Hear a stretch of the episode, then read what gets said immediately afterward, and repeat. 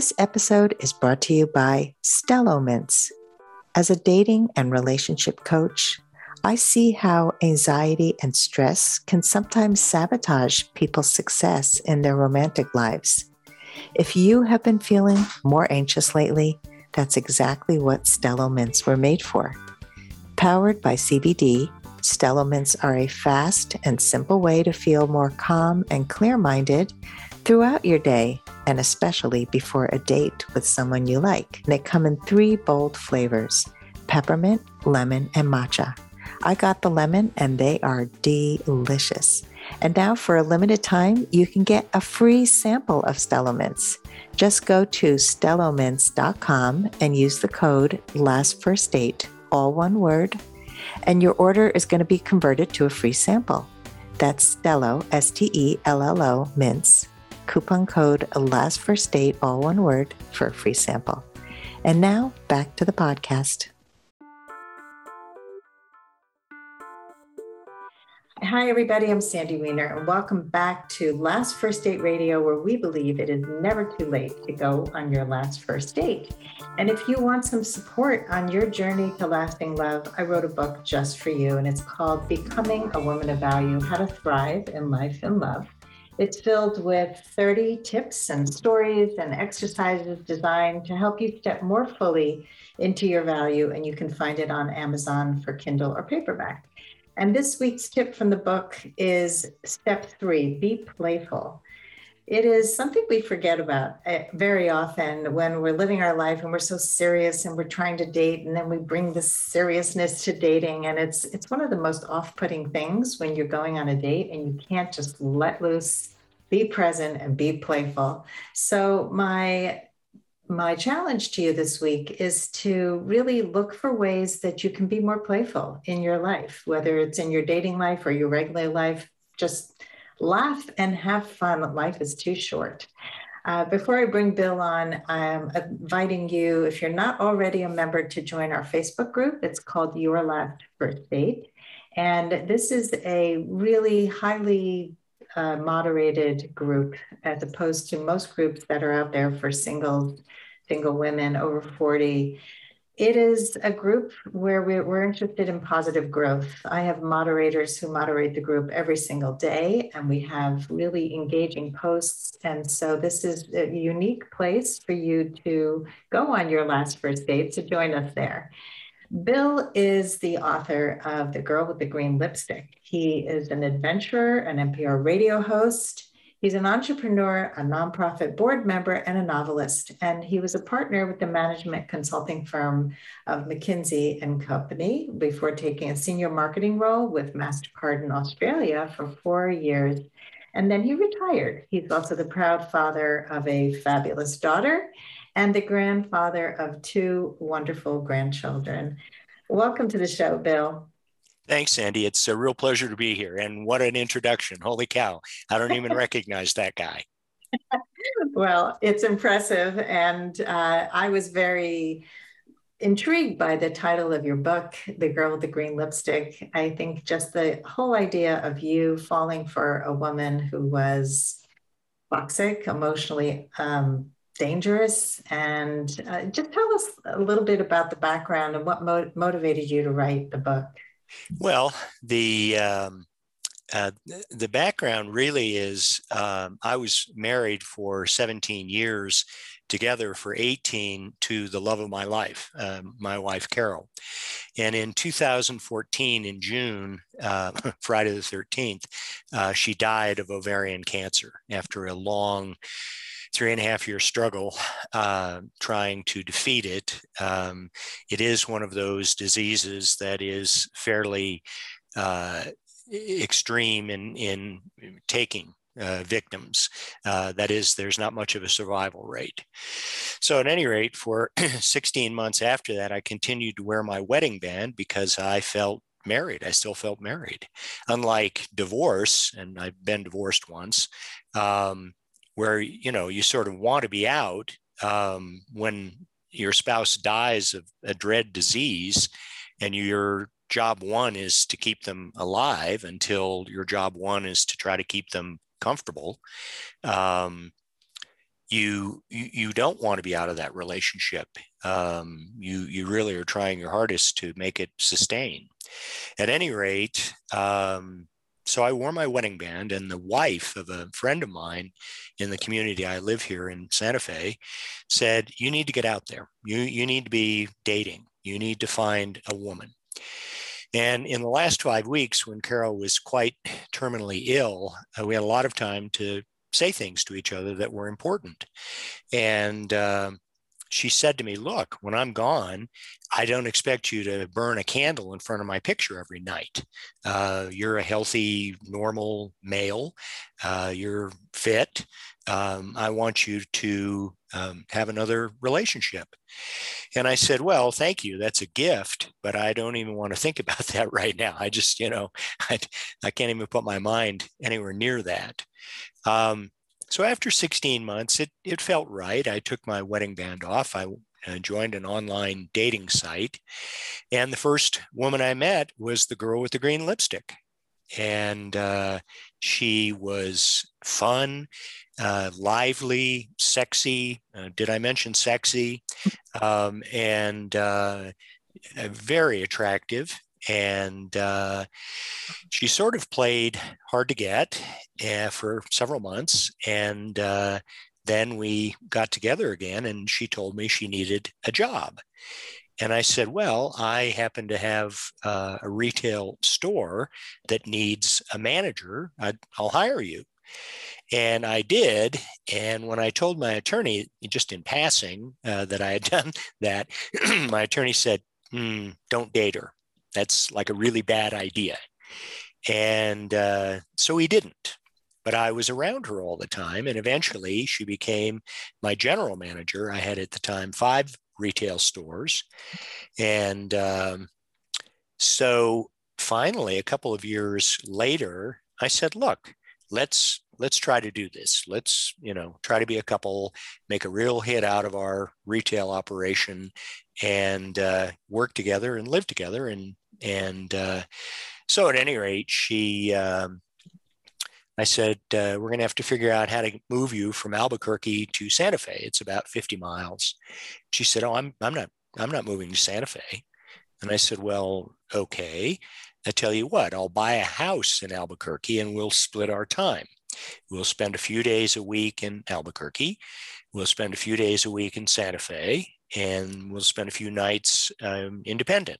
I play tennis at night. She uh, was addicted to prescription pain medication. So she goes to NA meetings, Narcotics Anonymous meetings. And uh, I said, fine, you know, that I, I, think we can make this work out. And uh, shortly after I bought the house and moved her in, um, her antisocial behavior toward me turned terrible and she moved her lover into my house. And uh, so that was a little disconcerting. Um, so finally, after trying pretty hard to make this relationship work, and you know, you can't uh, tell your heart what your head knows. Uh, it, I mean, it, it's very difficult.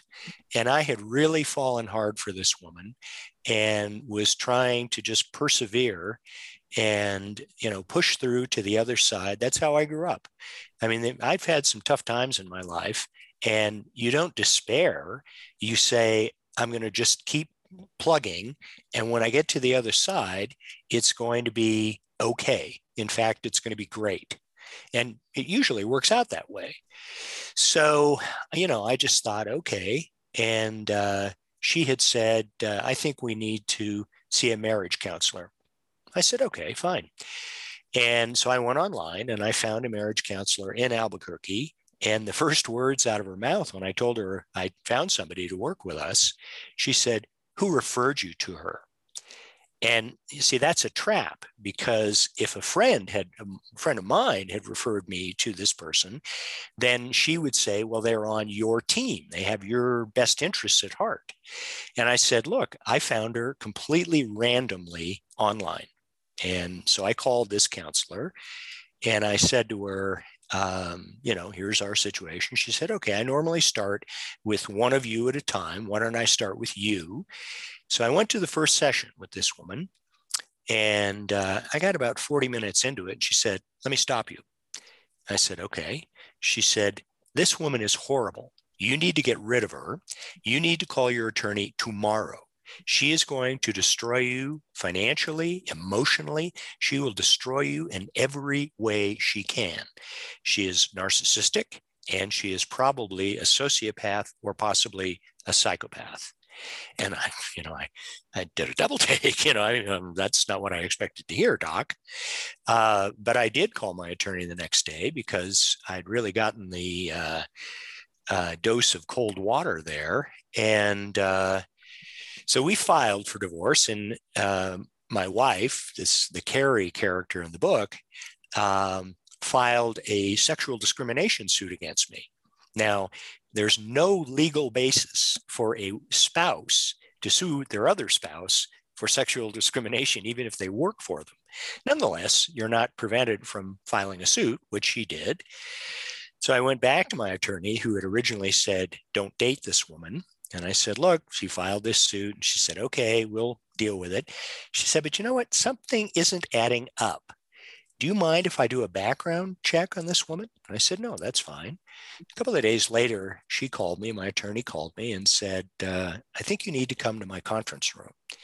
And I walked into their office, this law office in downtown Santa Fe, and there were 300 documents spread out on this conference table that were all uh, about this woman's criminal history. She's a repeat offender felon. She's been in prison four times for felonies, embezzlement, and credit card fraud. She's been in federal prison for uh, mail fraud. She um, was the um, office manager of a Lutheran church in a town here in New Mexico. And her primary responsibility was to count the Sunday collections basket that just proved too tempting for her. And uh, so she started uh, taking money out of the out of the collections basket funds. And of course, you know, the pastor's been a pastor for 30 years. Nothing much has changed with his congregation. And so he knows approximately how much every week he's going to have in the basket. I mean, it doesn't change much. And as you might imagine, and so when it started being pretty light, he uh, started doing a little digging. And sure as heck, uh, this woman got convicted of two more felonies, spent a year and a half in the uh, co ed penitentiary here in New Mexico, and uh, got out, um, married a guy, um, and uh, who was 17 years her junior. And um, she uh, decided she didn't like that arrangement. So she uh, left him, didn't divorce him, but left him and moved to Albuquerque. And uh, she neglected to tell the court that she was moving. And when her probation officer found out, uh, they sent her back to prison for 60 days to remind her who makes the rules. And then I met her. I met her about two weeks after she got out of uh, out of prison, wow. and uh, and then the rest of it is the story I just began to tell you. Yeah, that's an amazing story. I, I there's so many things that are it's easy to understand. Um, so I have empathy for you. I, I do. I know that when you're in a vulnerable state, you can do things that you would never do if you were in a good place that you you're not thinking rationally you believe people you're also a person who trusts easily and i see this very commonly with my clients who have gotten into relationships like this where you know you're you're especially when you're widowed i i, I have a client right now who's widowed about two years i think and she's having such a hard time even thinking about moving on but she hired me because she wants love again and doesn't really trust herself to be able to make these choices on her own. And I think we we often can't. You know, we we fall into relationships maybe not at this extreme level and you didn't know all this obviously until you had the background check done.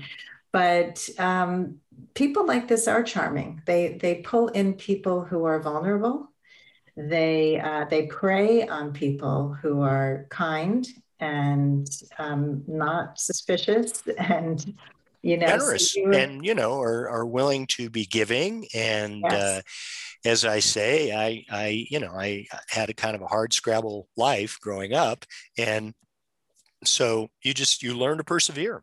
You learn to work through adversity. And let me say three things about what you just commented on. One you're probably familiar with a thing called the stockholm syndrome mm-hmm. where captives fall in love with their captors.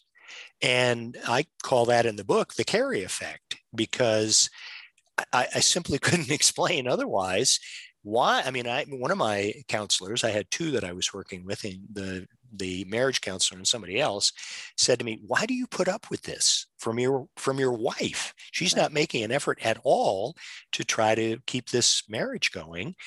And i said you know doc i i really can't explain that. Um, and I referred to the Stockholm syndrome, just saying, "She's got me. She's captured me," and I don't know what to what to say about that.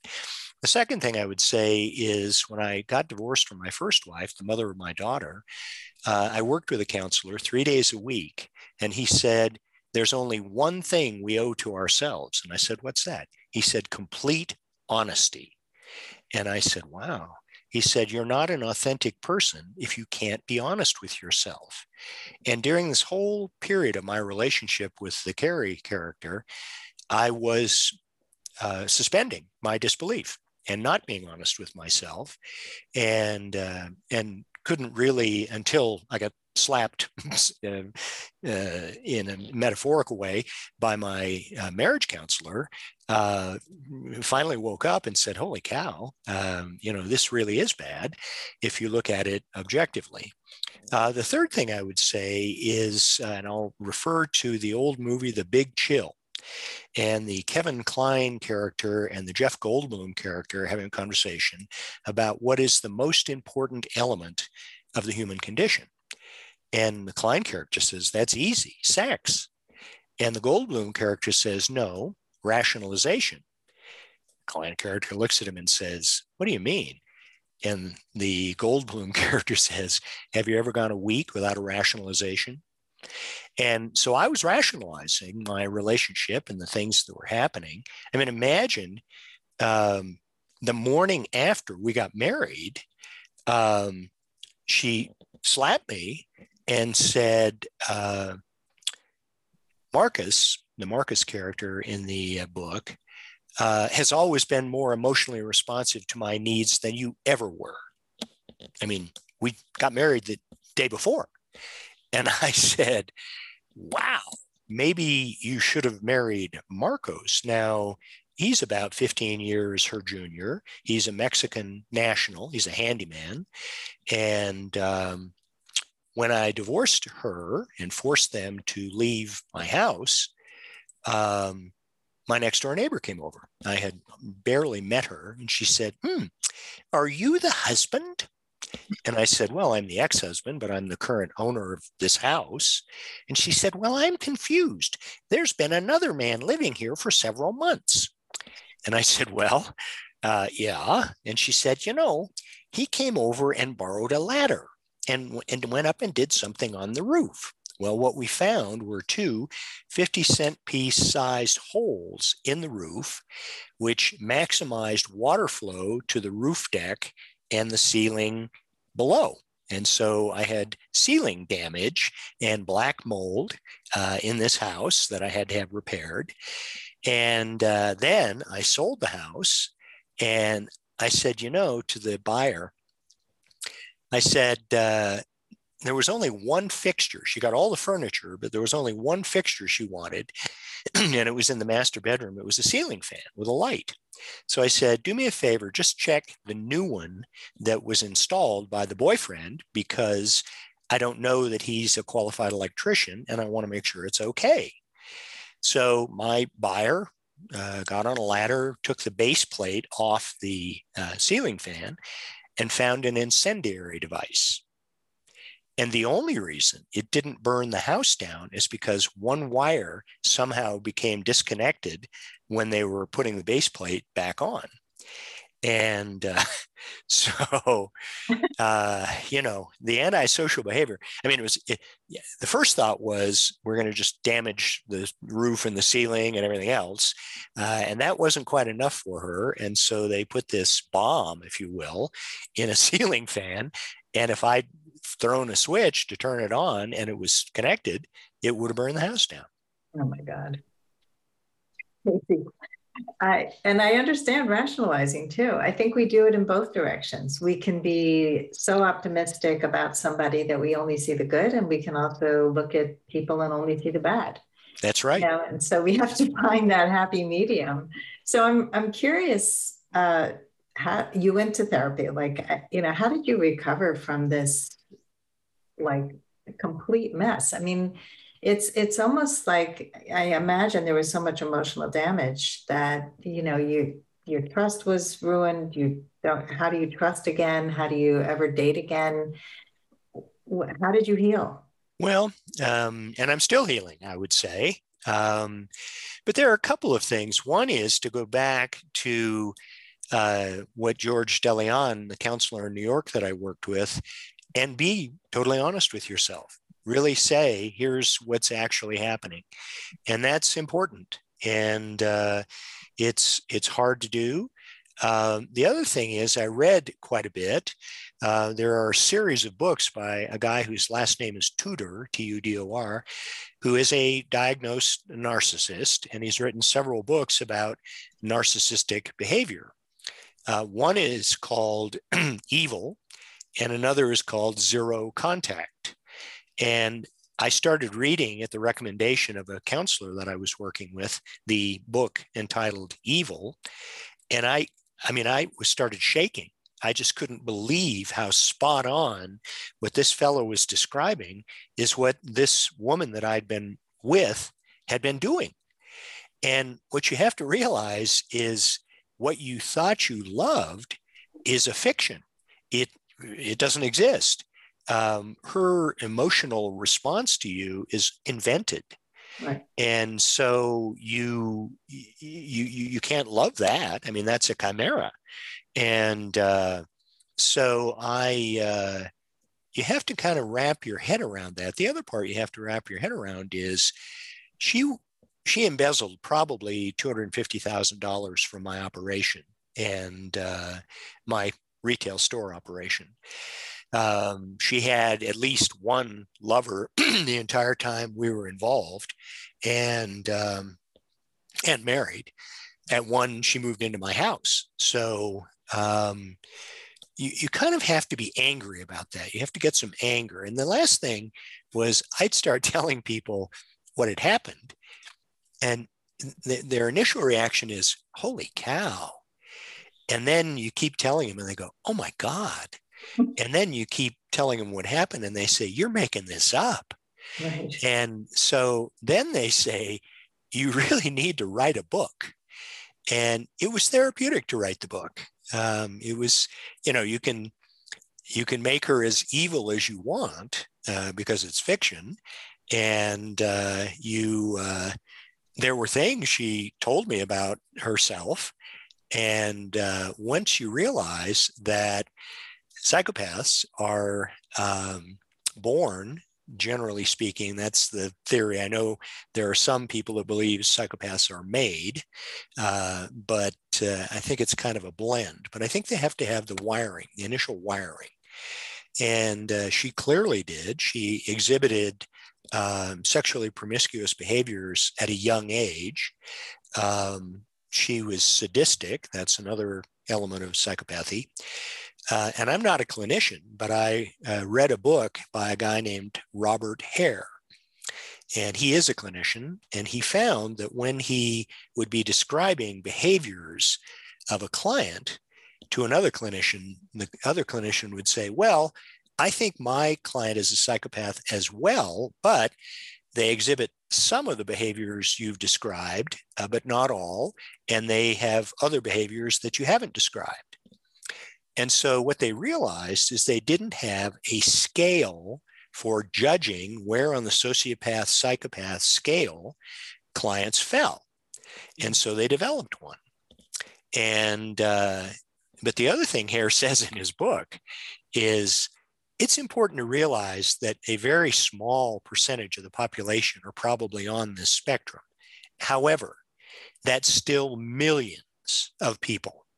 And I have to tell you, I tell my story, and three out of 10 stop me and say, Oh my God, that happened to my brother. That happened to my son. That happened to my sister.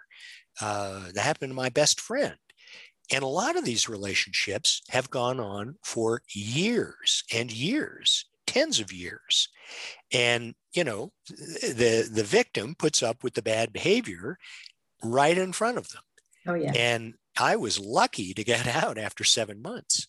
Yeah. And, uh, and, and as I say, I'm still healing, but I will never, ever uh, trust an online dating site ever again. In fact, I'm working with a uh, matchmaker here in Santa Fe. She's quite capable and has introduced me to some very nice gals. And uh, so I'm hopeful. Oh, good. Good. Well, I, uh, I dated a guy a long time ago who had a lot of narcissistic, um, I don't diagnose because I'm not a diagnostician, but he definitely displayed very narcissistic personality traits. And what was interesting was his wife, his ex wife, knew about him having affairs throughout the marriage, you know, similar to what you're saying. And I got to know her because she was friends with a friend of mine. And she was still in love with him. She was, she would have taken him back in a minute, even though he treated her poorly. And I was able to see who he was really quickly because I've been doing this a long time. And I, I told him right away that I wasn't going to be fully involved with him because I knew he was dating other people and he was fun. We had a lot of fun together, and that's why I dated him. But I said, you know, as soon as this isn't fun anymore, I'm leaving. And he did something that was not forgivable. And I walked away. And he was like, Well, can't we be friends? And I said, You're not my friend. That's the problem. you, well, so this book, right? So this book, Zero Contact, by this fellow Tudor, says if you want to be free and be real, you have to have no contact whatsoever with that person who is a narcissist because they will find a way to. So, this gal had a son who also worked for me. He was going to the University of New Mexico in Albuquerque. And uh, she said, Well, I mean, we can be divorced, but you can still be friends with my son. And I said, No, I can't. I, I because you would find a way to work through him to get to me. Yeah. And so I'm going to break it off with both of you. I mean, I used to play golf with the kid. He's a nice kid. Mm-hmm. I mean, mm-hmm. sort of. Mm-hmm. Uh, I suspect he had something to do with his mother's criminal behavior. I don't know that. Uh, but it would be hard for him not to, given yeah. that they both worked for me. Uh, but nonetheless, um, the, the, the the point of trying to be friends with a narcissist after you have uh, decided you're not going to date them is you can't you cannot possibly have any contact with them yeah and what's amazing to me is um, there's another thing and these people are bad because they thrive on it. It's called mm-hmm. fuel. And they it it they need it. They need to walk in the edge. She needed to be addicted to prescription pain medication and enjoy the fiction that she was not addicted, that she was over it. And she had two supposedly legal prescriptions for opioids. And I know she was getting more from her friends at NA. Um, and basically, the way she worked was guys like me were the people who provided her money, and young guys uh, who were kind of thugs uh, from NA were the guys she uh, used for sex. And uh, so, you know, it's a it's a kind of a lethal combination there, but but she needs that. That's that's yeah. how she lives. Yeah. She was so incensed that I managed to get her out of my house. I had to pay her some money. Uh, you know, it's a contract. Marriage is a contract. And I had, in a sign of good faith, put her name on the deed uh, shortly after I bought the house. And I said, I'm doing this and it's a gift to you because it's worth half the house basically and uh, i want you to know that i'm serious about our relationship and then of course she promptly installed her lover in my house but um, the uh, when I forced them out of the house, she was so angry about that that she decided she was going to destroy it one way or another, either uh, water damage or fire, or I think if she'd been able to, you know, put a uh, uh, open the gas uh, vent and you know I light a match or something and blow the house up, she would have done that too. Uh, it it it was such an affront to her uh, the way she believed she should be able to live. And uh, so let me tell you a little bit about the green lipstick. Yeah, tell me about the green lipstick. And before you do, I'm just curious how much of the book was was true and how much was fiction. Well, um, so clearly um, so here's the thing about having a, a, an extensive criminal record. There are a lot of things in the public domain when you have that kind of a record uh, that you just can't imagine. the kind of stuff that gets described about you and your background and your history and everything else. Uh, so I had quite a bit of material from the background check. Um, however, eh, there and there were things that she had told me that I once I understood how psychopaths behave, I could kind of expand on, even though I don't know them to be true. So, the early years, uh, what she had told me at one point was that she had been propositioned by the father of her first serious boyfriend. That is, I believe, the first boy she ever had sex with. Uh, the dad propositioned her. Now, I don't know that she actually took money for sex, but a psychopath might. And so I, uh, I kind of wove that out of something she had told me. Uh, I knew some things about her relationship with her brother, uh, the one that her parents had naturally after she had been adopted about a year later.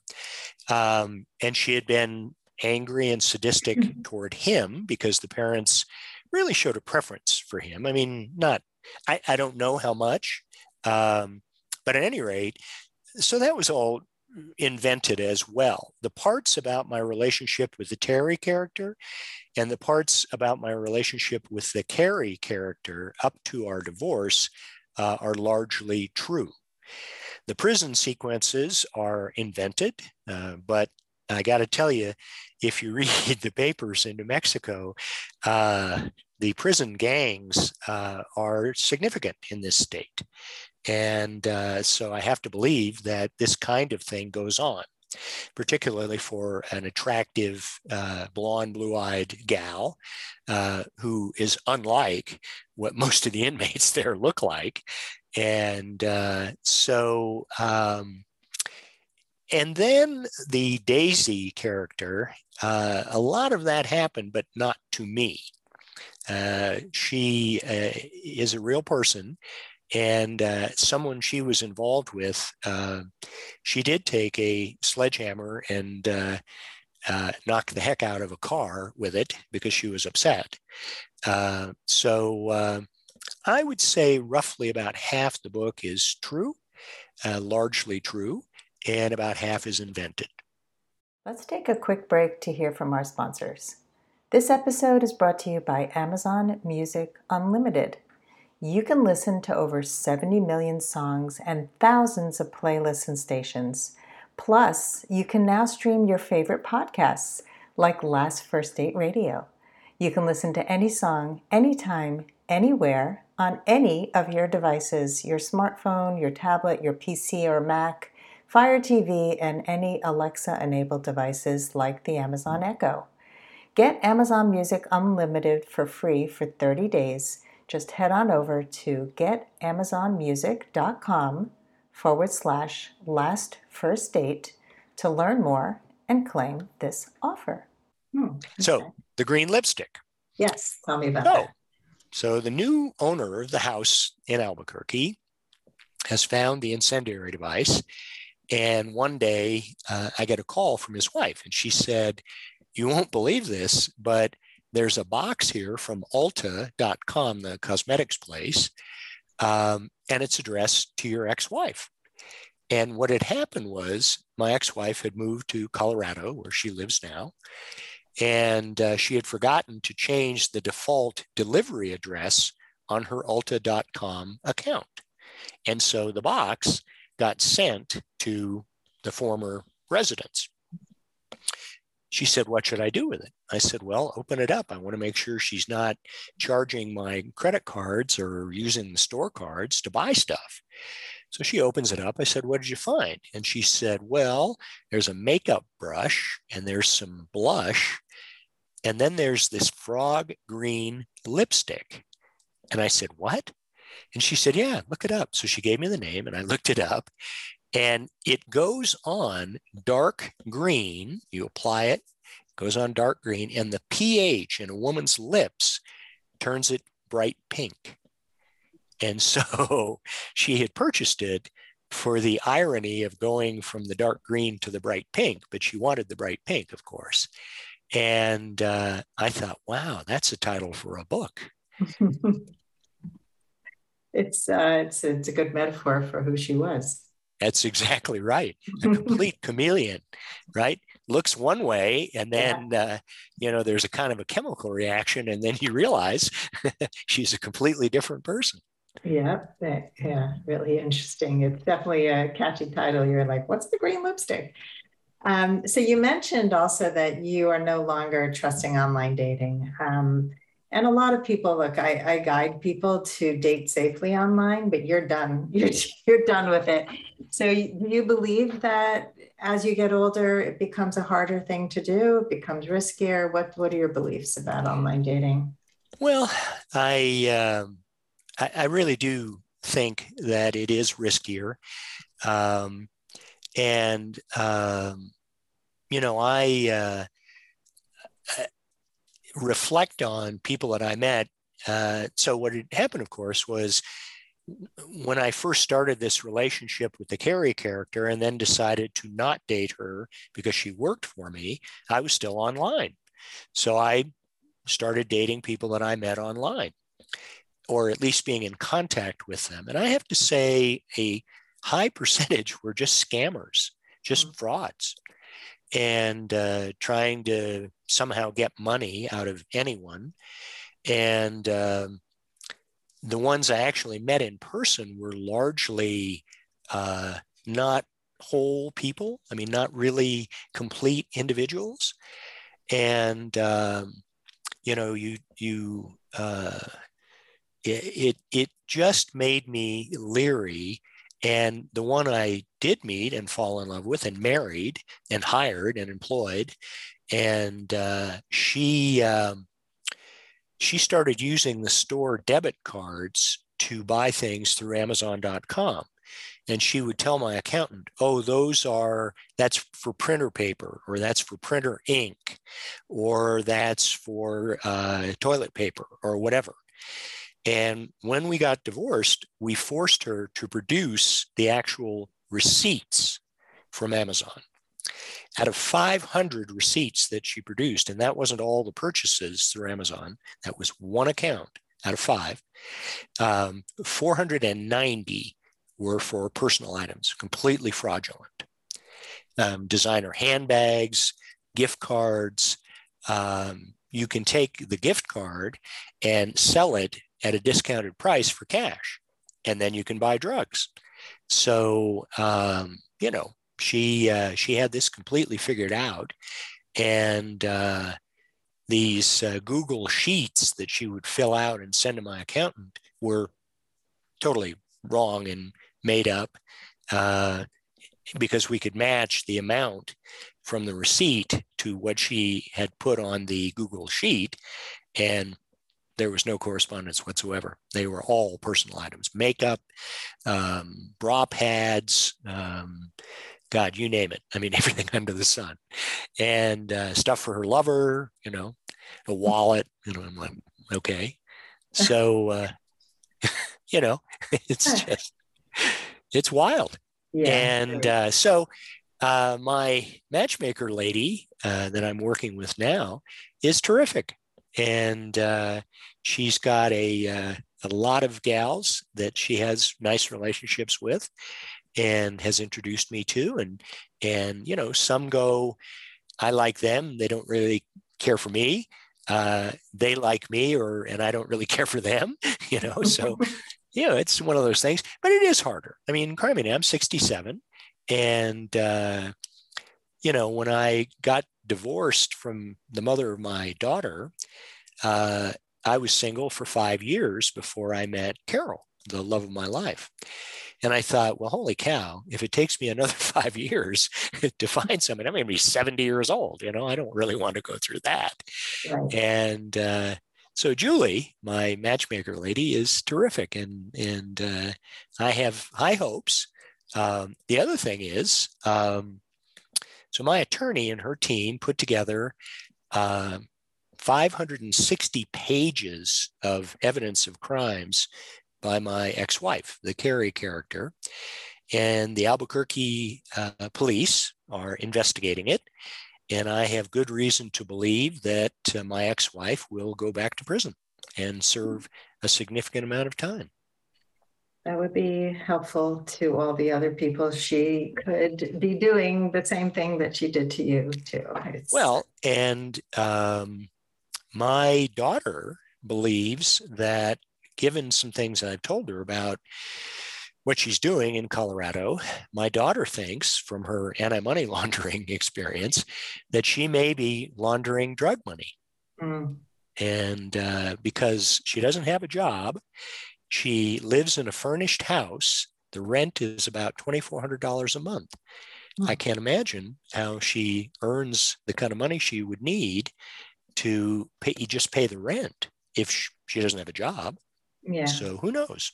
Yeah, I mean, doesn't sound like she's uh, changed her ways and is suddenly doing things on the up and up. You know, I wouldn't be oh, surprised. Oh, yeah. And can you imagine her applying for a job and somebody saying, "Well, what were you doing previously? Can I contact your former employer?" well, no. I sued him for sexual harassment. You know, yeah. He was my husband. uh, I yeah. mean, I, you know, I think I think she would have a tough time getting a legitimate job. So uh, I have no, no char-. No character references there. Exactly. so, Bill, um, what are your final words of advice for anybody who wants to go on their last first date, based on your experience? And it's it's highly unusual, but I'd love to hear what you have to say. Well, don't give up. I mean, I think I would say first, don't despair that there isn't somebody out there. I really believe there is. Um, and then I would say two words background check. so before you get seriously involved with somebody, you really need to know who they are. And what I like about my matchmaker is she does all the vetting. So mm-hmm. I don't have to worry about it. Somebody she presents to me is somebody she and I both know are a real person and, and a good person. And, you know, it may or may not work out the way one would hope, but at least um, I know that there's not somebody else lurking in the weeds behind the facade of what I'm seeing.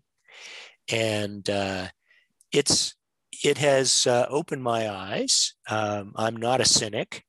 Uh, I don't want to be cynical about relationships. Um, and so I would say, don't give up. You know, keep keep at it, keep trying.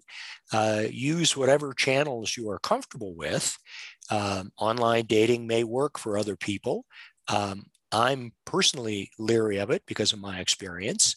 Um, but I, uh, if if someone else is okay with it and they have a way of assuring themselves that the person they're getting involved with is who they say they are, um, then go for it. Uh, yeah. I'm not saying don't do it. I'm just saying it's not for me. Um, and so, um, but but keep at it. I mean, keep keep your heart positive and keep looking. And uh, you know, I live with my dog, and she's great company. She doesn't laugh at many jokes, but uh, she's a uh, she's a terrific uh, friend, and uh, so who knows? But uh, I am hopeful that I will at some point find the person for me out there. I love it. I love that you still have hope and that you haven't given up. And I think it's an important message because things happen. You know, people have losses, they have uh, people who ghost them, who do bad things to them. And, you know, it's important to be smart when you're dating. So, you know, you mentioned getting a background check. Uh, there are many, many ways that I've trained women to be smarter about how they go about dating because, you know, you don't want to trust somebody until you know them. Uh, I don't give out any private information until I know somebody is to be trusted and I won't let somebody drive me, even though they insist, or take me on a hike when I don't know who they are. You know, it's like it's just there's some things that are simple, simple common sense, and then there are other things where you get drawn in because somebody is charming and pulls you in there. So it's really important to keep your eyes open. One of the working titles for my book that I was originally going to write was Eyes Wide Open, Legs Firmly Shut. it was like, just the minute you open those legs, you lose all sense of reason. So, oh yeah, um, and yeah. and uh, you know, as I say, did I mention that this gal that I got involved with was sexy? Right. And you know, she she knew exactly how to push the right buttons and how to um, get a certain sexual. I mean, here's what I have said. Um, my relationship with this woman had the highest highs and the lowest lows of any relationship I have ever been in, including both of my former wives. And it was when it was good, it was off the charts. And when it was bad, it was the same, except in the wrong direction. Right. And so, you know, what you what you crave is that high. You crave that good part. And she knows it and she uses that. Right. and so the uh, randomness of the good part uh, you you just you're, you're just kind of like a dog watching you know you're hoping you know, is the good part going to happen right now right now? Yeah. you know, and and uh, nope. You know okay right, i'm sorry you know. And now now now uh, now is it going to happen? No. Oh, right. okay so it's you know it's i mean it's it's just one of those things. It's crazy. It's, it is. It really when is. you when you can't predict how somebody's going to behave when there are extreme highs and lows it's so dysregulating to your whole emotional system. And at some point you stop craving that. You know i've watched many people including myself where you know it's it's exciting. You want excitement but you don't want to have unpredictability and walk on eggshells and and you know and feel really bad the times that you're not feeling really good. So bill thank you so much for sharing your story this cautionary tale. Um, i love that you're still hopeful. You've given a lot of great advice to people and um, if you can let us know how our audience can find you that would be great uh, you can go to Bill Saubert, that's spelled B I L L S A U B E R T dot com. That's my website. There are four free chapters you can read of the book. You can also get either uh, the Kindle ebook or uh, paperback print on demand copy uh, through the Amazon Kindle platform.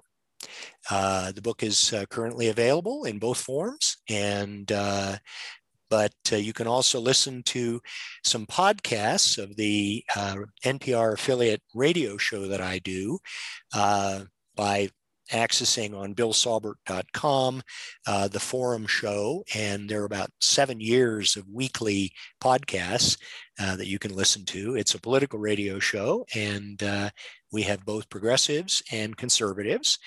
And what i love is when my most progressive and conservative panelists look at each other and say, you know what? I agree with you.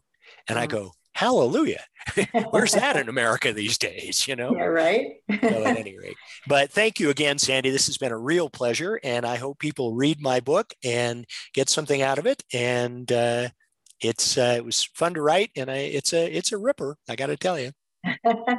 so everybody go out and get get Bill's book and uh, thank you for listening to our show and for being a fan and keeping us on air for over eight years. And I beat you by a year, Bill. There you go. and uh, we really appreciate every rating and review and subscription to our podcast wherever you listen. Um, that's how we stay on air and continue to get wonderful guests like Bill. So thank you so much, and we hope you go on your last first date very soon.